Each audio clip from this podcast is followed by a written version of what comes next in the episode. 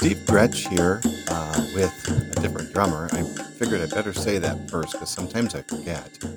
The name of this podcast is called We Will Not Be Orphans. My dad passed away here just yesterday. It's a long story, and my mother also passed away 10 months ago. So I said to a friend, I came into work because I just don't know. I just can't sit around and wait and look out windows. And I mean, I'm the type that needs to stay busy. So I came to work.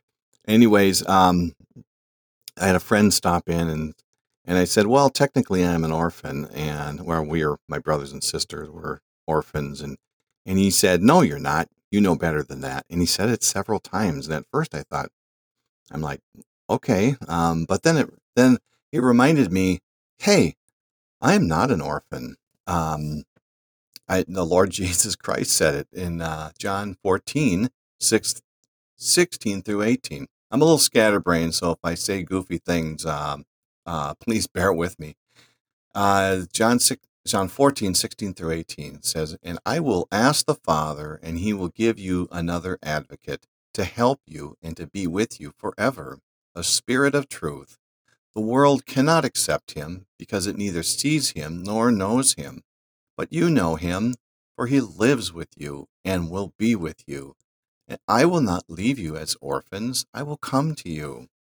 Isn't that amazing? So here I am sitting here thinking that I'm an orphan because both my parents passed away. The Lord says you're not. And it took a rebuke for me to come to my senses. I love that. I love friends that'll just do that. We had another friend that just showed up at our door with pizzas last night, and I don't know what that has to do with it, but just the outpouring of love has been so wonderful. But our Lord says, I'm not going to leave you as an orphan. So I looked up the word advocate, and it talks about that one is called alongside to help. He's the helper. Romans 8:26 says, in the same way, the Spirit helps us in our weakness. We do not know what we ought to pray for, but the Spirit himself intercedes for us through wordless groans. Wordless groans. Yep, I was sitting there in the hospital with my dad, and I just, sometimes you just groan, and you don't even know what to say. And then I think we can rest assured that the Spirit does pray for us. He knows. And this is the advocate. This is the fact that we are not orphans. And the Lord says, hey, you're not your own. Once we repent of our sin and trust the Lord Jesus Christ for his sacrifices, he came to earth.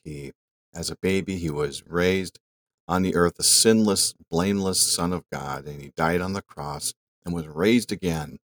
And now he sits throned in heaven.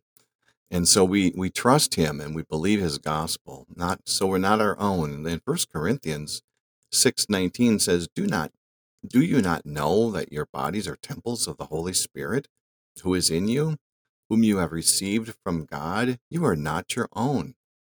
I just love that. I'm glad I'm not my own. There are times like now where it's like, okay, I surrender. I'm not my own. I don't need this. But the Lord, he groans for us, his Spirit. He's our advocate, and he does not leave us as orphans. And the good news is there are more of us. So that's the body of Christ, the church. We have each other. We are filled together. Ephesians 3, 16 through 19 says, I pray that out of his glorious riches, he may strengthen you with power through his Spirit in your inner being, so that Christ may dwell in your hearts through faith. And I pray that you, being rooted and established in love, may have power, together with all the Lord's holy people, to grasp how wide and long and high and deep is the love of Christ, and to know this love that surpasses knowledge, that you may be filled to the measure of all the fullness of God. Wow. Where does a person even begin with that? I think just reading it is going to have to be good enough. Wonderful, wonderful promises. But we have each other, the body of Christ, and we have the advocate. We are not orphans, and we're trotting along on this journey together. I try to slip the gospel in at these podcasts. I think it's important. First, repent and believe. 1 John 3:24 says, "The one who keeps God's commands lives in him, and he in them. And this is how we know that he lives in us. We know it by the Spirit he gives us." The Spirit is the advocate. The Spirit makes us not orphans. We are not orphans. And then, what else can we do but be thankful? Colossians 3:15-16 says, "Let the peace of Christ rule in your hearts, since as members of one body you were called to peace, and be thankful.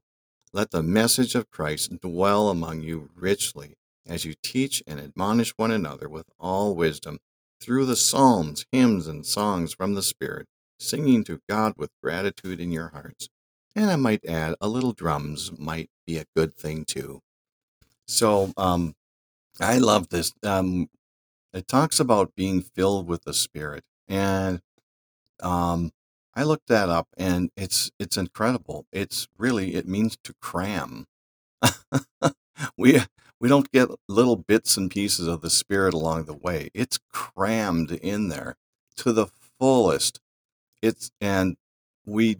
We get all the Spirit that we need. We have all the Spirit that we need. So the Spirit is crammed into us. Just a concept that's like, wow.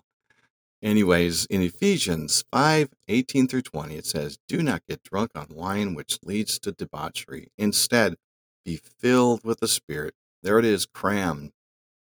"Speaking to one another with psalms, hymns, and songs from the Spirit. Sing and make music in your heart to the Lord, always giving thanks to God the Father for everything, in the name of our Lord Jesus Christ." Well, there we have it. The blessed promise that we will not be left as orphans.